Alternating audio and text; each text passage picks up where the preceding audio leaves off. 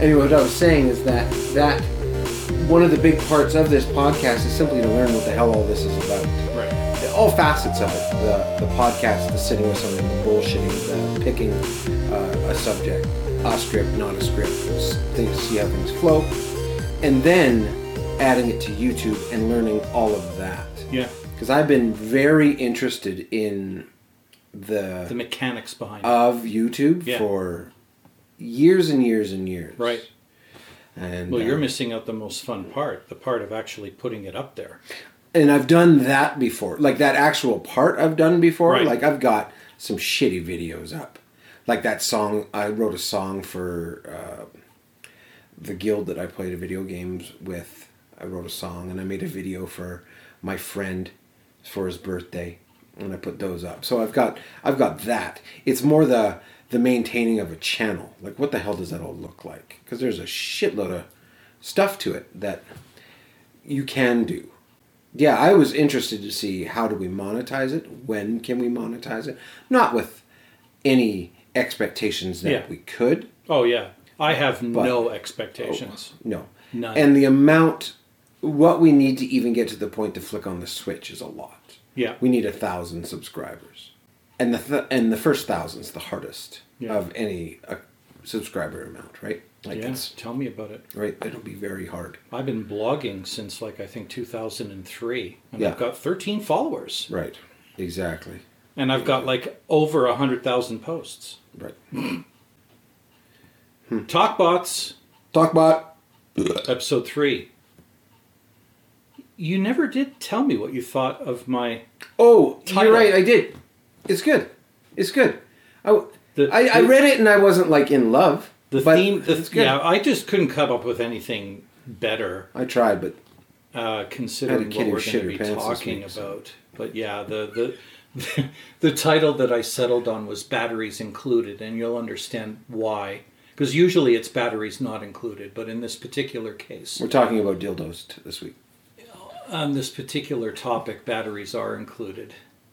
And no, it's not dildos, for those of you that all of a sudden ears perked up and went, what? That's next week. What's this episode about? Well, let me segue into that in the clever way that I had sort of planned on doing it. So, Adam, what do you think about the price of gas these days? Ooh, boy. Howdy.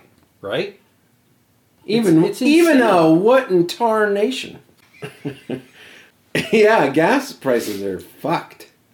They are, and they're not going down anytime soon. No. So what if I told you that you could own a car and you never have to buy gas ever again? I call you a liar. No, you wouldn't. I wouldn't. So in case you hadn't guessed, we're going to be talking about electric cars in this episode.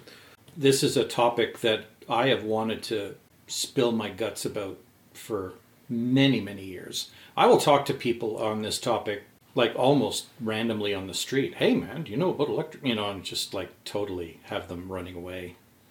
But now I get to actually talk about it with somebody who may or may not give a shit. No, I give a shit. I give shits. The shits that I give are there. But the part that, we'll be talking about the butts, that's for sure. Yeah, the electric car, the fandangled electric car, automobile, is something that is very cool. And I always thought it was really neat. And I want to say it's a natural progression, but the first electric car was in fucking 1840 or some shit. Exactly. Right? It's something new. Shit's been around. But in the order of operations in my head about harnessing electricity, it starts with my house. Right. And eventually gets to the point where I can power my own vehicle. Yes. So I am right off the grid. Yeah. So electric cars are always cool, but my interest was earlier in that order of operations. So, but absolutely. Have you ever been in an electric car?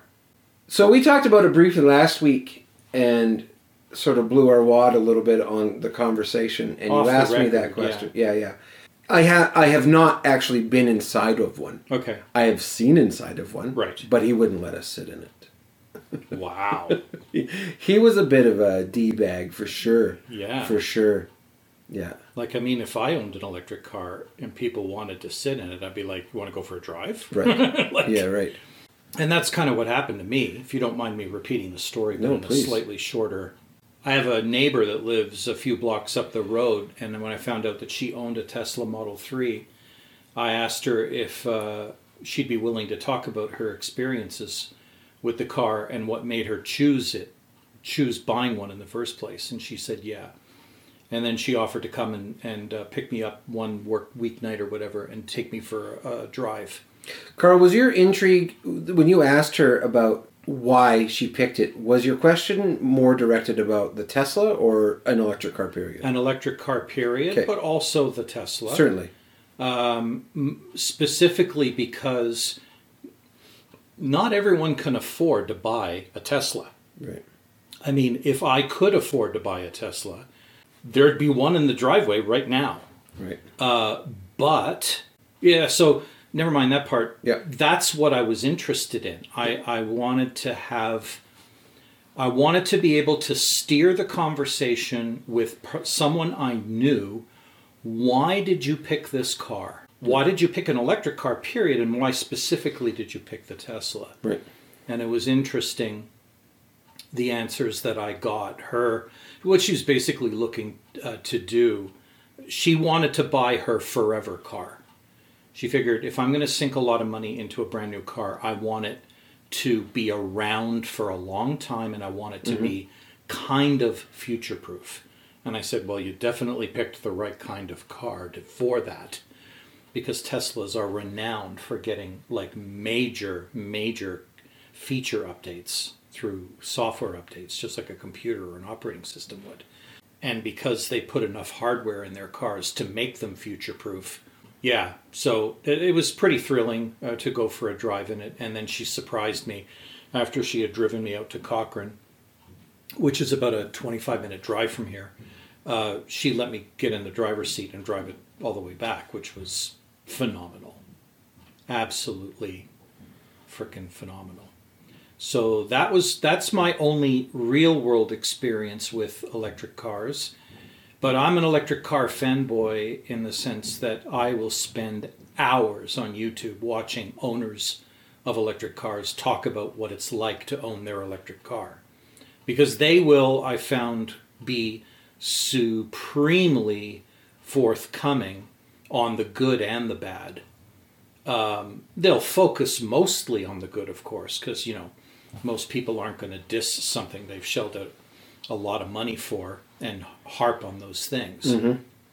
But they're mostly honest, at least, about the things that they don't like about their cars. And I am now a believer that they are not only the future, but they are probably going to become ubiquitous sooner than a lot of people realize. Because all the reasons anyone I've spoken to have come up with why they don't think they're practical or a good idea right now are so off the mark, it's not even funny. Right. Yeah, because they just don't know.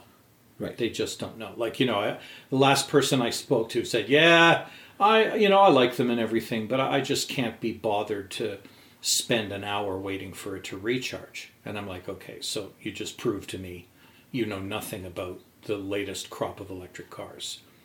Because the latest crop of electric cars parked at a high-capacity supercharger can go from 20 to 60% in like 15 minutes. Right. Period. Yeah. In fact, someone did a cannonball run in a Porsche Taycan, all-electric car, from New York to L.A., and that's basically what they did. As soon as they figured out what the charge curve of the car was, they leveraged it to the max. They drove that thing until it had like 5% left in it because they knew it would ramp right up to full charge at that point. Right. And they just let it go until it hit 50, 55, 60%. And then only then did it start to ramp down from the 200 kilowatt hour charge rate that they were getting. And then they would just go, well, that's enough of that. Unplug. Do we have enough to get to the next one? Yep. Off we go. None of this charging to 80% nonsense. They just, you know, they tried to stay as short a duration as possible at the charge station so that they would not kill unnecessary amounts of time. It was exciting to watch. Yeah, that's interesting. That mentality is very different than petroleum-based vehicles, where it's just in our language. We got to go fill it up. We got to go fill it up. We got to go fill it up. So it's always about making sure the car's topped up every week or 2 weeks or whatever it is. But with an electric car, there's a bit of planning involved. Yeah, well, that is absolutely true. But it seems that it's less about just filling it up, and it's just about getting to where you need to go. Right. Regardless if it's a high capacity charging station or you're charging the tier 1 charging station you have at your house at 110. Yeah. Right. So it's just a matter of getting to where you need to go, and the planning obviously comes in, like making sure that you've got enough juice to get to where you need to charge. And when I say planning, there's really no planning required for normal commutes, because most of the time, if you even doubt for a second that you have enough charge left in your battery when you get home for the night, that you've got enough to last the next day, you're going to plug in your goddamn car. Yeah. The only difference is, depending on where you live, if you live in a place where electricity rates vary depending on the demand on the grid, then you're going to use your little phone app to tell your car, hey, car, don't start charging till midnight or whatever. Yeah. And, you know, keep charging until I come out and unplug you. Oh, and while you're at it, since it's so freaking cold outside, how about you preheat the cabin in the last 20 minutes of the charge while we're still plugged in to the wall, so that it's toasty warm inside when I get in. Yeah. Which means then I'm not emptying, you know, a tenth of the battery or whatever just to get the cab warm. Exactly. Yeah. So, yeah, like, I mean, there's a certain amount of planning that we're not used to, because we have the convenience of just driving down to the corner gas station and filling up within, you know, 3 or 4 minutes or whatever. But it's definitely not so inconvenient that it's got anyone that owns one of these things going, oh, man, what a mistake I made. You know, like, they're just going, okay, you guys. Yeah, but, okay, to be fair, just devil's advocacy. Yeah, yeah. Everybody likes the smell of their own farts, right? So, they're not going to complain. There's a bit of what do you call it? Confirmation bias. Absolutely, absolutely. And of course there would be. Yeah. There's confirmation bias in the vehicle that I own. It's like the vehicle that I drive is the best one. Right. Just because that's what you do. But really, outside looking in, having to go to a charging station and wait 15 minutes sucks. It would. Yeah, till you got used to it. Yeah, it sucks. Yeah. Unless you found a way to build it into the stop. Like, sure. You know, if I had to go to Cross Iron Mills, and even then, I don't know, like, the only time that I would actually need to stop at a charging station, as opposed to just waiting till I got home, is if I'm on a road trip. Yeah, because it's like between 200 and 400 kilometers, depending on time of year, for sure. Yeah. That's another variability. And of course, the issue that we have to deal with in Canada specifically, that doesn't seem to be a problem in other jurisdictions, I've noticed, like California and Washington State and other parts of the states, and Norway, where they now sell more electric cars every month than any other kind of car. Sure. Period. Yeah. But, you know, we'll talk about that later, why that's even possible. The infrastructure has to get 100 times better than it is now. Yeah. For people to go, oh shit, everywhere I look, there's chargers. So I guess there isn't going to be a problem if I want to drive to Vancouver. And in fact, if you own a Tesla, there is no problem driving to Vancouver. But if you own a Volkswagen electric car, you might have a little bit of a problem. Yeah, or a Leaf or something. A Leaf or whatever, yeah. Because, you know, those brands of chargers, the non-Tesla chargers, are not as numerous or as fast as the latest generation of Tesla superchargers. Right. So if, you know, when people say, why do I need to pay $70,000 for the latest Tesla when I could just get the latest Leaf for $42,000, pretty much fully loaded? The answer is, well, you're getting $42,000 worth of convenience and technology. You're not getting as big of a battery as you would in the Tesla, and you're not getting the infrastructure that comes with owning a Tesla either. Yeah. And if that's all you're doing with that Leaf is driving to work and back and doing groceries... Yeah, don't buy a Tesla. Right. Absolutely. Yeah, you don't need it. Yeah. Unless what you are looking forward to someday is being able not to hold the steering wheel and let the thing drive you everywhere that you need to go without even thinking about it. Right. Because that's coming sooner than a lot of people realize, too. I don't know, have you seen any of the YouTube videos of the beta test of their latest self-driving software? No, but I read about it. I read about the guys that are on the beta right now. It's insane. Yeah, it's very interesting. The software is learning how to deal with situations in a manner that are making these drivers just go gaga. Mm-hmm. They're just thinking, wow, if the beta can do this, imagine what it's going to be like when it's all ironed out and done. Right.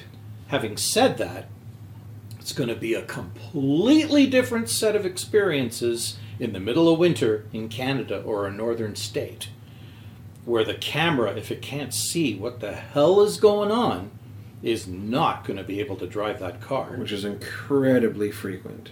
Yes. Right. Everybody's got a backup camera that they got to go spit on their thumb and rub it off. Exactly. Yeah. No, it's totally true. The people that are working on these cars are primarily focused on the perfect driving conditions. Wow. California's got phenomenal roads with constantly freshly painted markings and fucking glow-in-the-dark goddamn things sticking out in the lane dividers and... no snow blizzards, no snowstorms, no black ice. Just fire. With. Just big fire. Yeah, just smoke. Oh my God. Yeah. So I'm excited. I'm hoping that my next car will be an electric car. I'm looking forward to all the fun and all of the new paradigm that would be the electric car owner's experience, which is no more oil changes, no more tune-ups, no more coolant flushes, no more spark plug changes, no more filter, nothing, no more transmission headaches, none of it. The only thing I got to worry about is the health of my battery, my brakes from time to time, and probably more tire changes than I'm used to because of the sheer weight of the car and the torquiness of the electric motors. Yeah. Because you're not going to stop going, hey, watch this. Woo! Right. Yeah, exactly. Look how fast I can get to 100 kilometers an hour or 200. But I'm so looking forward to giving the finger as I drive by every gas station I have ever stopped at and laughing at the cost of the electricity that goes into a full charge versus the cost of filling up a tank of gas, even in a small car, is insane. Yeah, there's just no comparison. No. You're absolutely right. There's no comparison at all. Maybe it's my naivety, and you can and will proudly correct me if I'm wrong, about the difficulty, especially in this province, where all of our electricity is just getting pumped into the sky anyway. Right? So, yes, it's better on my wallet, which is nice. Right. But... are you producing the same pollutants? Yeah, and I'm not. No, you're not. Not even close. But they've studied this. Fair enough, but it's still not right. We're still like it's still not the right answer. No. So in a perfect world, we wouldn't be charging electric cars from or with electricity produced by fossil fuel. Right. Which unfortunately Alberta is doing that in spades. There are still coal-fired plants that were promised to be turned off and are on the verge, but they're not yet. And all the rest of our electricity, for the most part, is being produced by natural gas. Mm-hmm. With a couple of pockets, enough to be laughable, of hydroelectricity, and the rest is, and it's such a minute amount, of wind and solar. Right.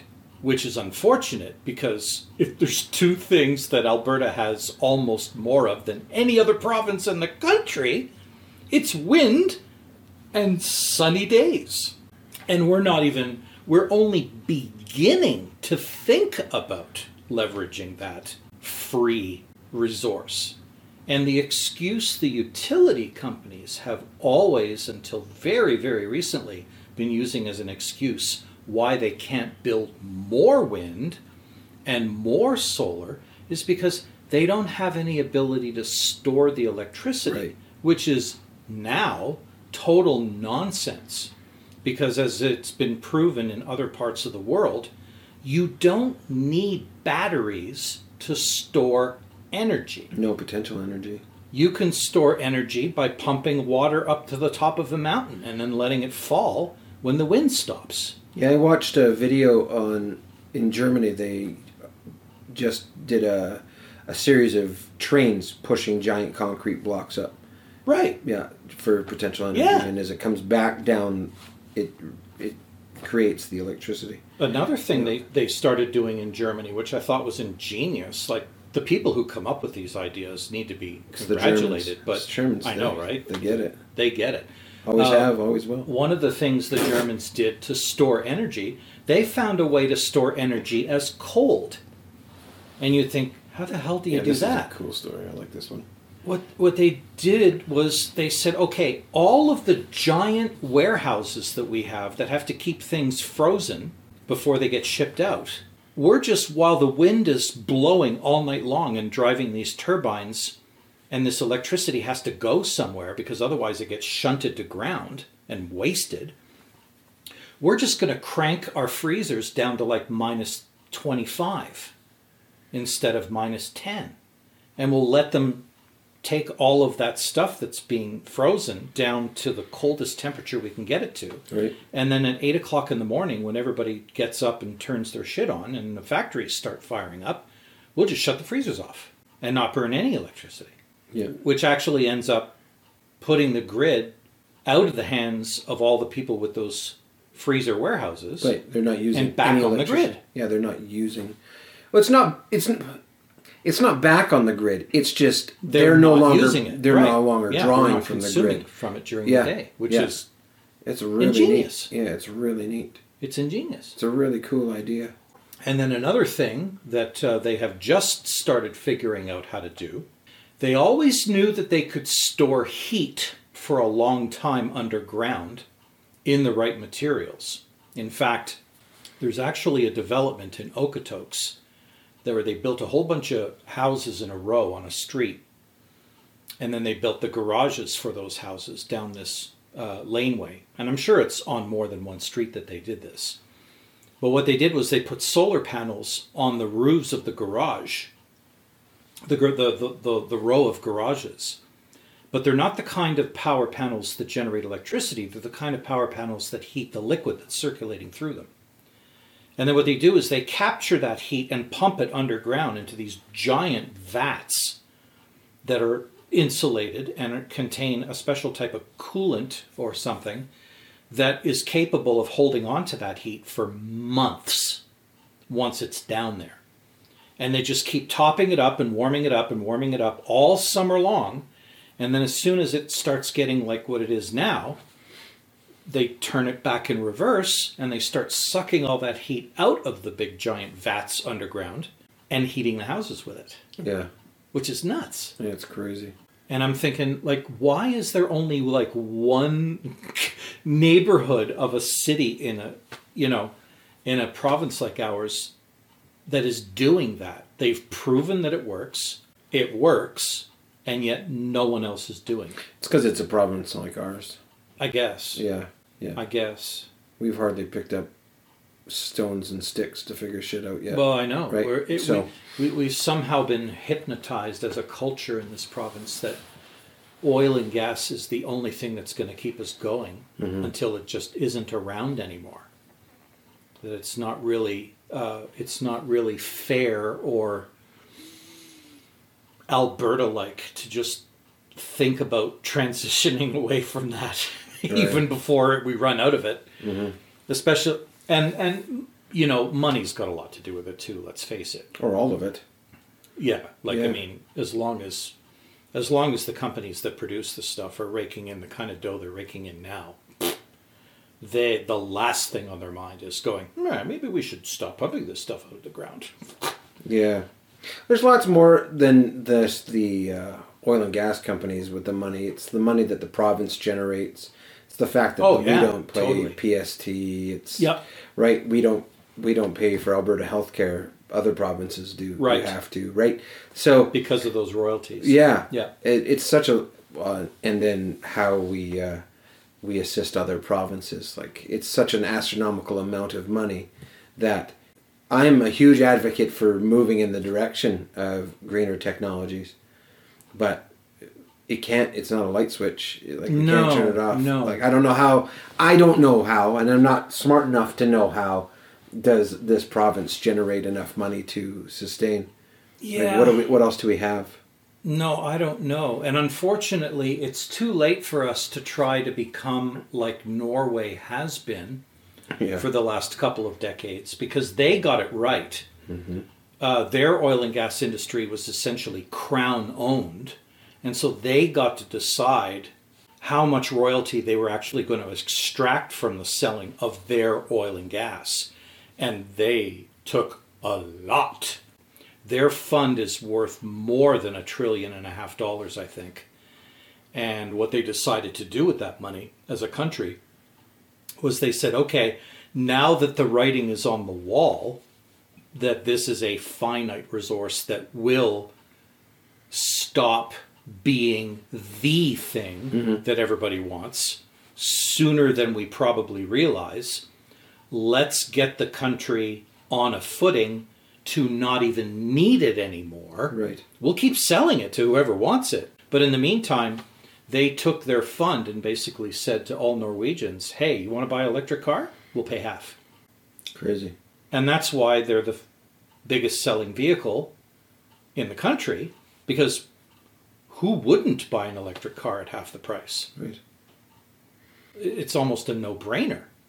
Yeah. And so, of course, they put in the infrastructure because they knew they needed it, because they knew people were going to be buying it in droves, and they got ready. Quick. Unlike here, where, you know, no one's... It's like a vicious circle. You know, it's instead of the Norwegian build it and they will come type of philosophy... In Alberta and other places like Alberta, it's kind of like, well, we don't need to invest in the infrastructure because not enough people are buying the cars. But not enough people are buying the cars because there's no infrastructure. Yeah. So I can't get a job because I have no experience. That's right. That's right. Yeah. Man. So, yeah, it's it's an odd situation we find ourselves in, and that's why, you know, you end up with a premier of Ontario saying things like, I'm not going to subsidize a car that only millionaires can afford, which just goes to show you how uneducated he is about electric cars. I know a lot of non-millionaires who own electric cars. In fact, I'm willing to bet that if you were to statistically see how rich the people who own electric cars are, you'll find that they're well off, but they're not rich. Right. The girl up the street who decided to sink all of her life savings into that Tesla was not a rich person. Right. She just said, okay, now is the time. I'm making the jump. Just rich in personality, really? I guess so. I'll buy that. What else are we going to talk about today? Have we exhausted the electric car topic?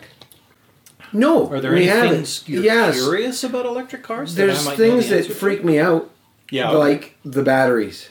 Yeah, it's all butterflies and rainbows until you start talking about fucking batteries. Yes. Right? And that shit is gnarly. Well, and here's the thing. I can speak from experience on this because at one time I owned a hybrid car. Mm-hmm. And it was the worst experience I've ever had in my life. And the reason it was a bad experience is not because it was a shitty car. It mm-hmm. was a Civic Hybrid, mm-hmm. incidentally. It wasn't a crappy car. The problem was the car sat on the lot for a year and the battery was essentially destroyed from non-use. Mm-hmm. So it worked, but it didn't work for long before it started seeing serious degradation. Now, had I managed to scoop that car right off the factory floor, or it had only been sitting in the lot for a couple of months, mm-hmm. I would have probably had a much better experience. Sure. But bear in mind, too, this was 12 years ago that I bought this. 12? 10 years ago that I bought the car. So battery technology has not only come a long ways in 10 years. Yep. The battery management circuitry that manages the battery's state of charge in all electric cars does a much better job than that piece of garbage circuitry in the Civic Hybrid that I owned, because they know much more about what batteries can take and what will shorten their life. Right. And the thing that will shorten the life of a lithium-ion battery pack is letting it go down to zero and charging it up to 100. You don't want to do that.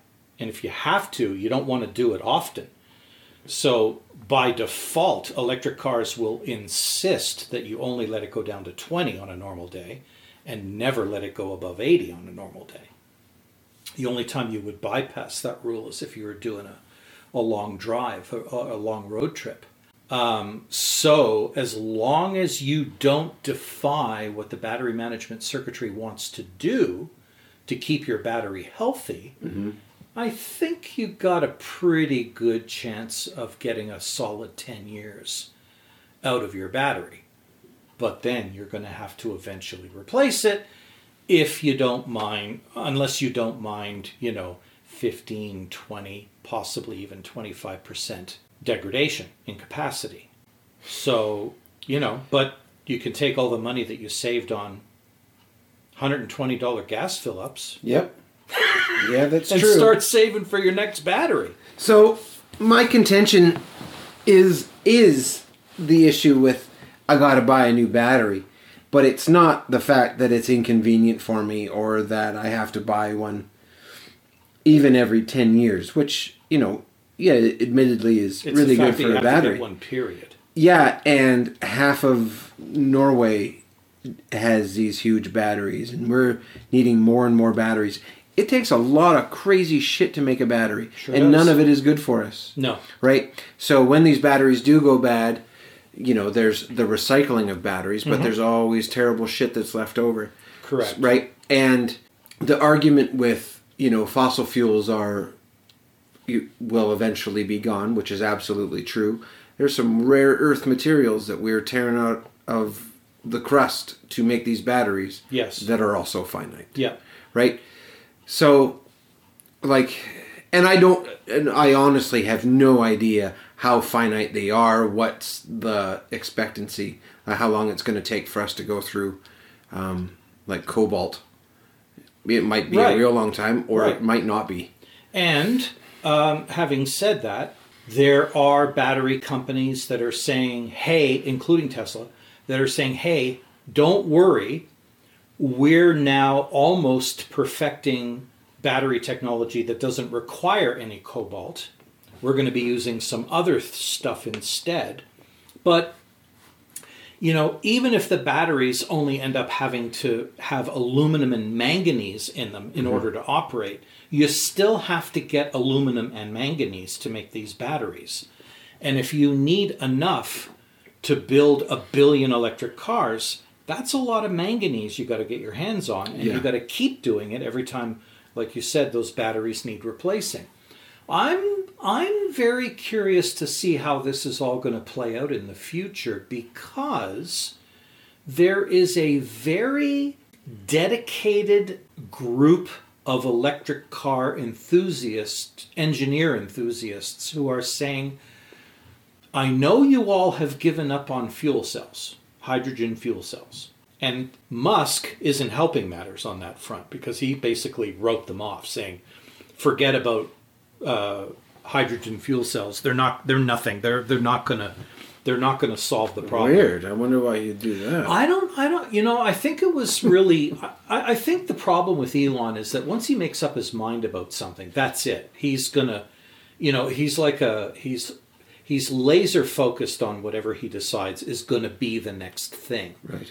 And you can't talk him. And he'll deny everything else is viable just as a protection mechanism to stop himself from wandering and, you know, not focusing on that laser focus on the idea that he's pursuing. And the idea he's pursuing is that, don't worry, the battery technology will eventually catch up to where we need it to be. But I'm not so sure. I think that the only thing that is really holding hydrogen fuel cell technology back is the production of hydrogen. Right.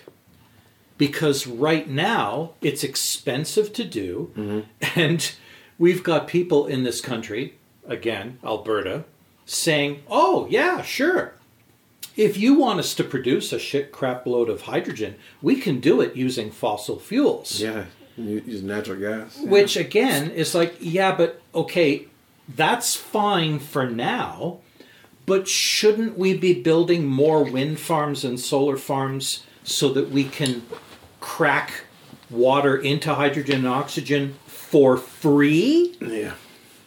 That would be the thing that makes hydrogen sustainable, and that would possibly turn the tide and make hydrogen fuel cells better than battery-powered electric cars, because absolutely, then you could just go to the neighborhood goddamn gas station and fill up with hydrogen in exactly the same amount of time, plus or minus a minute, that it takes you to fill up with gas now. End of story. Problems solved.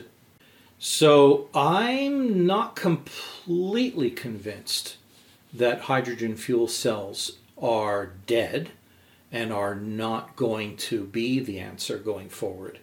I think the jury is still out, because as soon as we let another 5 years go by, and where were all these cheap, non-polluting, sustainable battery technologies that you guys all promised us? I think that's when people are going to start going, okay, maybe they were full of shit, and wait, no, look at the other thing. But check out this new $40,000 Tesla. Right. Right? Right. It's the same problem. It's corruption and...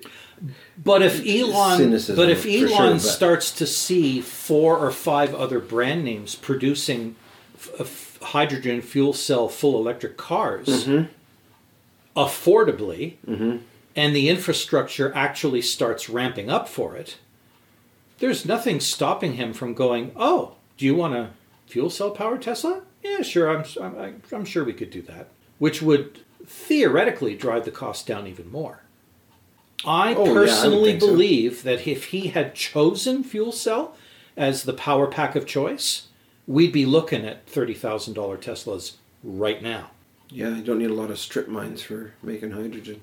And a hydrogen tank doesn't cost a lot of money either. No. Not as much as a bloody 90 kilowatt hour battery does. Absolutely not. And the weight? No kidding. So different. I know. Yeah. Totally. So... It's so funny, us two sitting here going, shit, we figured it out. Right. I wonder what the problems really are. Like, I have no idea what the real challenges of hydrogen cells, beyond the manufacturing of hydrogen. But the problems, the manufacturing of batteries is no small feat. No. Right? It's not easy. No. Right? It's crazy expensive and dangerous. It's bad for the environment. Yeah, it's all sorts of shit. So, but why are still hydrogen cells not the thing to go after? There's something that we're obviously missing, surprisingly. that you and I haven't figured it out. Right. But yeah, because the idea is super romantic. We're just going, well, yeah, there you go. We could just do it. If everybody got solar panels or, you know, little wind farm trees in their backyards and make their own hydrogen. And the reason... There's something very strange going on in the car industry right now that has a couple of people scratching their heads.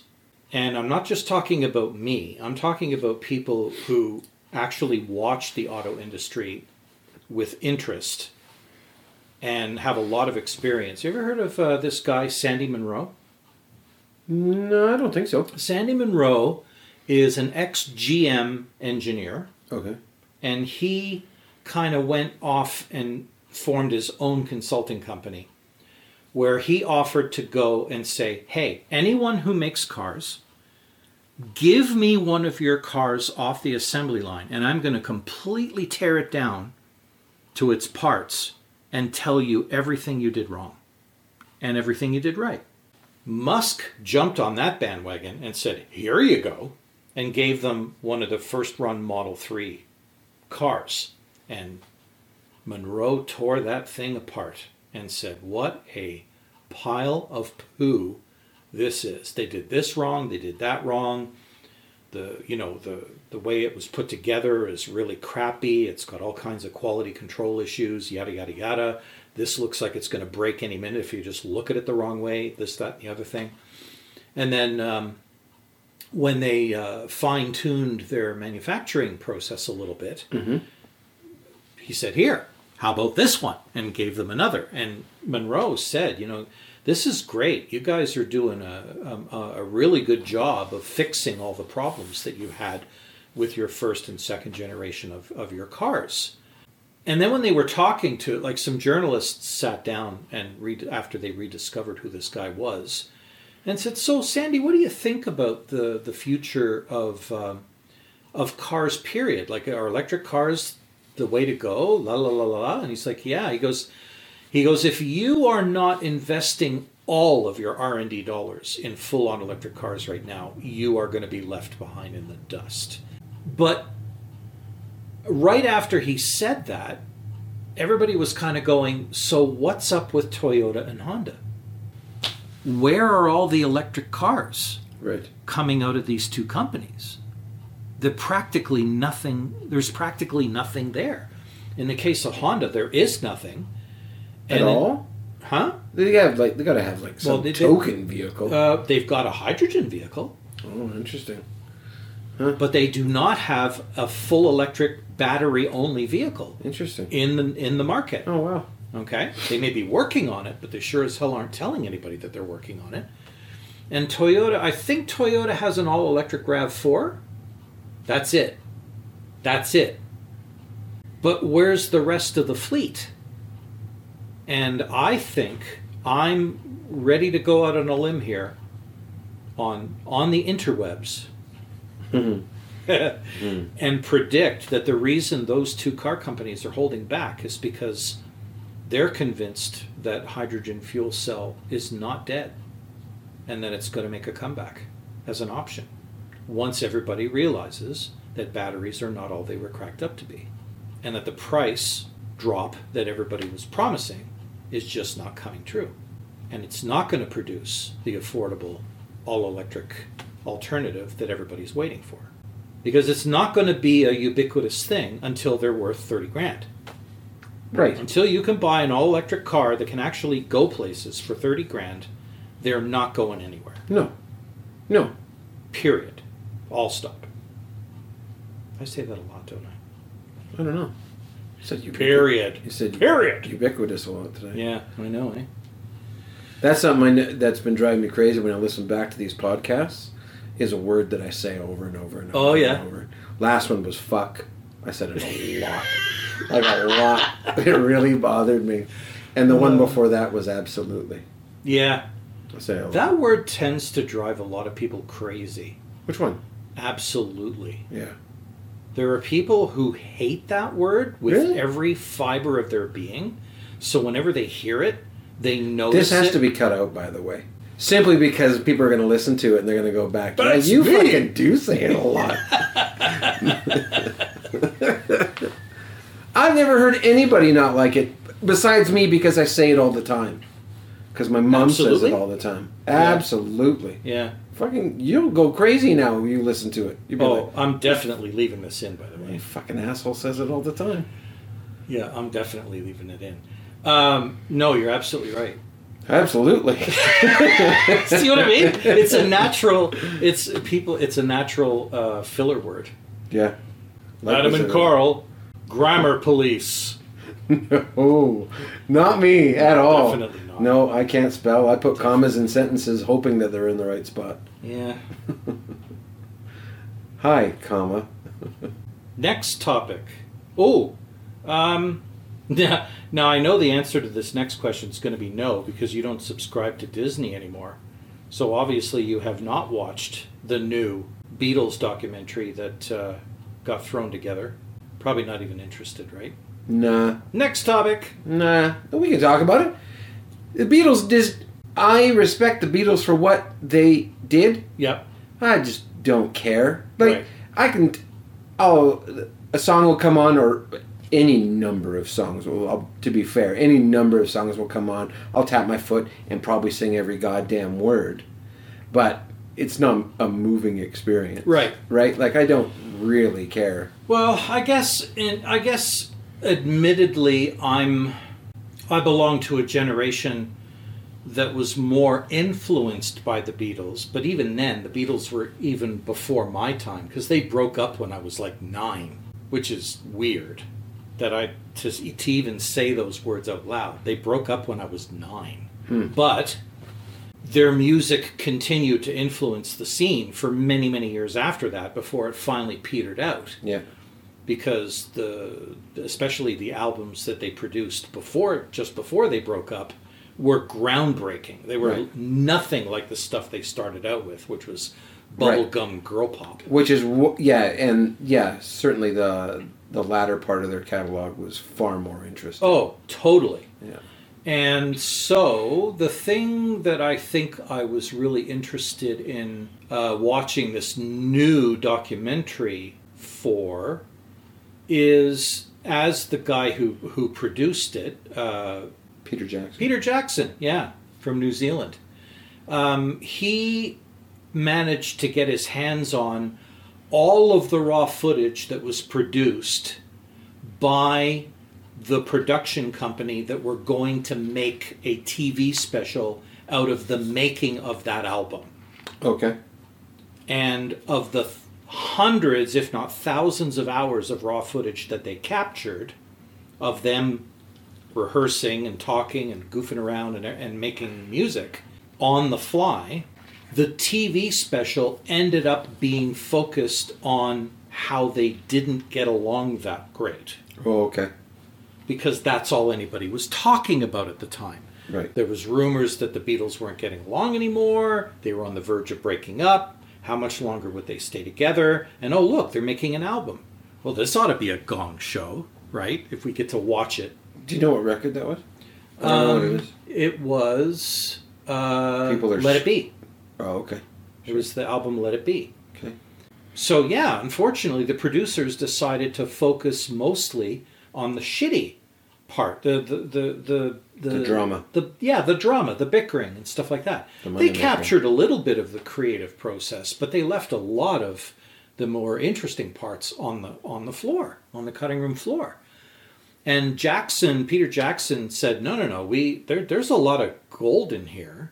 And we need to pick out the shiniest bits and really show what was really going on behind the scenes, which was, yeah, they would bicker about little things here and there, but they were also, like, inventing songs out of thin air. They were literally scrambling to come up with enough songs and finish them there in that little fake studio that they had built for the move for the TV show to put it together. And...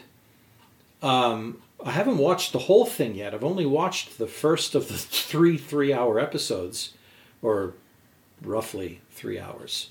And it's been... I had no idea just how much fun these guys had together when they worked together. I had no idea how, unlike music artists of today, who are typically given a year or more to come up with their next album, these motherfuckers did it in a month. Mm. A month! And most of that month was spent going, how about this? Yeah, okay, we might have something there. Hey, let's play a Chuck Berry song that we know. Right. They just wanted to jam and have fun with the music that influenced them, right, that they knew how to play, and, you know, lifted up their spirits while they were trying to think of how they were going to finish that song they were just working on. And it was just like, holy crap, man. I had no idea how influential Paul McCartney was on these songs that they were putting together. Yeah, yeah. He was like the... He was like the music man. He was like the music man. He was like the he was like the music director of that band. Yeah, yeah, John came up with content and ideas, but Paul was the guy who kept massaging it and tweaking it, and, well, what if we did this? And yeah, it was just nuts. Like I say, I have I absolutely have an appreciation for their contribution to music, and I probably would watch it, though I'm a little turned off by the length that you've described. That's really long. Yeah, but it still would be very interesting because they're a big deal. They're still a big deal. Yeah, you know, they're almost all gone, but they're still a big deal. Yeah, right. Yeah. So another band we're going to talk about one of these days is Floyd. Oh man. I won't even show up to that podcast. I'll just let you go. Jesus. So what's on your mind, Adam? I had the most... It was a really interesting experience. The yesterday? I think it was it was yesterday. And it's a funny feeling of privilege and... anger, disappointment, confusion. And it was, I was driving, my daughter and I, we just went for a drive, because that's what we do. Mm. And we were driving through Chestermere. And just driving, having a good time. Mm-hmm. And then a cop, I saw the lights of a cop go off, like 3 cars behind us. Mm-hmm. So... I pull over, and everybody pulls over, but the cop wiggles in and comes behind me. Mm. And my daughter's like, what's going on? Like, what did you do? Mm-hmm. I'm like, I have no idea. Mm-hmm. When you're speeding, you know you're speeding. Mm-hmm. You know you've fucked up. And I didn't know. So he shows up and he proceeds to tell me that I was on my cell phone. That he saw me looking at my phone as I was driving. Hmm. And I was like, are you sure? Because I truly didn't think I had been. And he's like, no, I saw it. And I said, do you think maybe it was my insulin pump or some shit like that? And, nope, it was there. Anyway, so I can't contest that much. Mm-hmm. Like, he says I did, I said I didn't. Well, he's going to write a ticket. Right? Anyway, so he asked for license and registration, whatever. It turns out my registration is out. So anyway, I get 2 tickets that amount to $634. Aye. So the part that's I missed an important part, which bothered me because I felt embarrassed because it happened in front of my daughter, mm-hmm. and it subsequently made her cry. No. Is that this cop made me do a breathalyzer, and he said everybody has to do it. And again, if I didn't have my daughter, I would have been like, no, like absolutely not. Like we're going to turn this into a thing. Yeah. If I wasn't in Chestermere and my 3-year-old wasn't in my back seat, right. Because what the fuck? It's 10:30 in the morning. Like, yeah, okay, people drink at 10:30. Anyway, so that embarrassed me and upset me. And my daughter's crying, so I'm trying to console her because she's like, I just want to go home. But where the privilege comes from, it's like the first experience I've had with police where I didn't do anything wrong. And they're like, oh yeah, you did. Mm-hmm. And there's nothing you can do about it. No. So here's your ticket. And it just, I felt all sorts of shit. Yeah. I felt scared, disappointed. Yeah. And the privileged part is that I'm just some white guy who's had this very first bad experience with a cop, and there are people that get killed by them. So anyway, but it was infuriating experience, and I'm going to go to court, and I'm going to fight them both, because I got my registration like on the way home through, because you can do it online now. Yeah. So I'm like, okay, I did it. Right. Please drop this. Yeah. And the cell phone, I'm going to try to contest. Yeah, I'm going to try to contest it. Right. Because you're pretty sure you weren't on your phone, or you're absolutely sure? Oh, I'm only pretty sure. Okay. Yeah. And sometimes we will use it without even thinking about it. Oh, for sure. I almost said absolutely, but I won't fucking do it again. Oh, for sure. Now it's going to be for sure, and that's going to be way worse. For sure. Like fucking Keanu Reeves. For sure.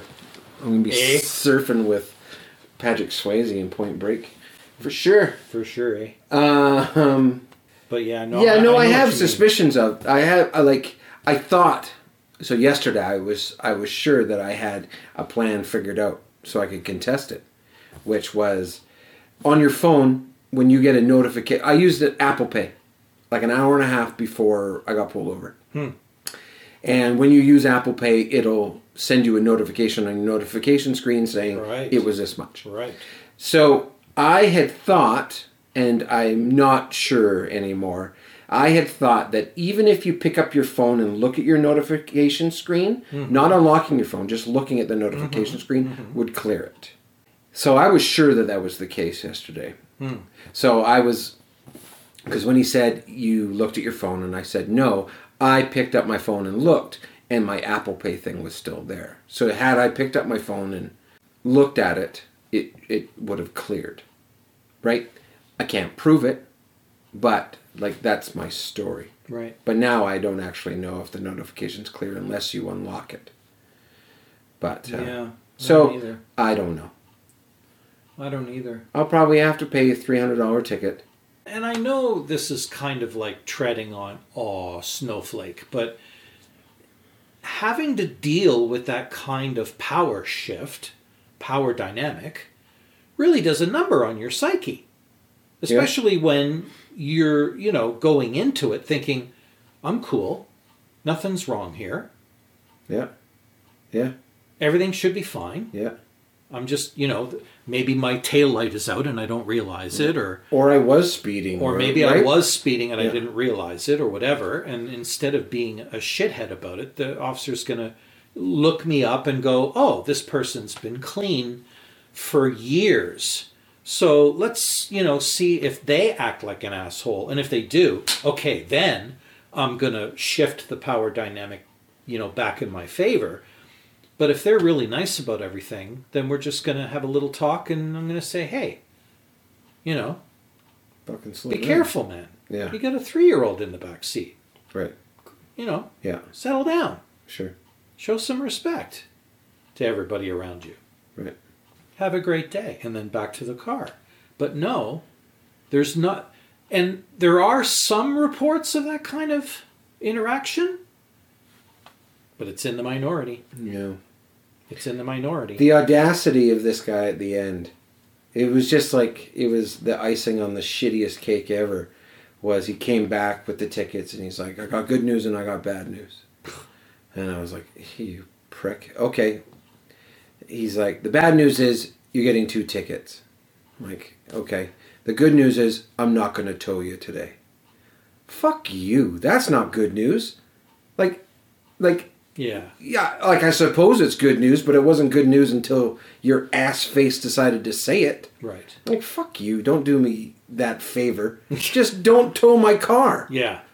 Yeah. And the part that bugs me is with that is, like, if my daughter wouldn't have been in the back seat of my car, would have he towed my car because my registration was out? And it sure the fuck feels like he would have. Right. Who knows? Who knows? I'm mad. I'm pissed off. Like, whatever. But again, it's that power dynamic, right? Yeah. Because they've got you coming and going now.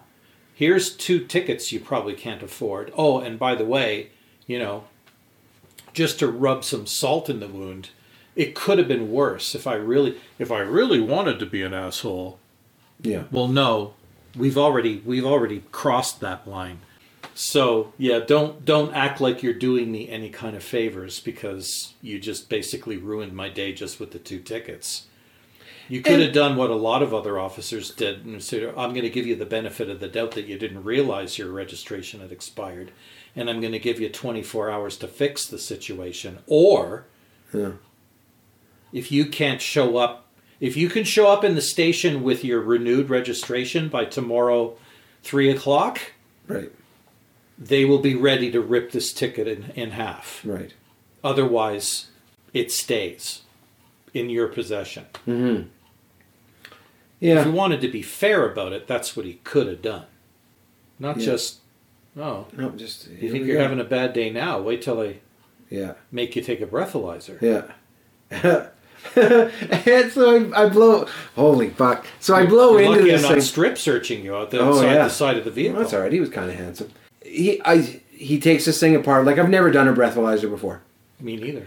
So he's like, okay, you got to put your mouth on it and blow a steady stream of air until I tell you to stop. Mm-hmm. Okay. So I don't know how long this steady stream is going to be, right? So I plan an appropriate level of pressure of blowing out. So I don't know if I'm going to be going for fucking 15 minutes here or 10 seconds. So I blow. And it gets to the end. He's like, you have to blow harder than that, sir. I'm like, okay. I was saving myself. Yeah, and don't be such a cunt about it. Thank you. Anyway, so then I blow into it, and he looks at me, and he points it to me, and he's like, it's zero. And I said, uh-huh. Yeah. Like, yeah, of course it's zero. Like, it wasn't a surprise. I'm not like, yes. Yeah. I fooled you. What do I win? Yeah. What a dink. Anyway, this doesn't make for real great content. It's not really funny but man. Annoying as hell. Annoying, yeah. But like I say, the part that really bugs me is that I do feel privileged, and it does give me perspective is, like, there's some gnarly shit that's going on in the world with cops. Well, and how about if you'd have been a black guy? That's what I'm saying. That's my problem. That's where the privilege comes in, is I'm upset because a cop gave me a ticket and let me leave. Right. If I was a black guy in another situation, I could have been shot. Yeah. Right? Like, so, yeah. So there's silver lining to it, because it gives you perspective on how good things are for us white fellas. Right? But... Well... I think that's pretty much it for episode 3. Thanks for tuning in. Thank you. See you next time. Bye. Was that long enough, do you think? Oh, God, yeah. No, well, not counting that bit. Yeah, considering all the heavy editing.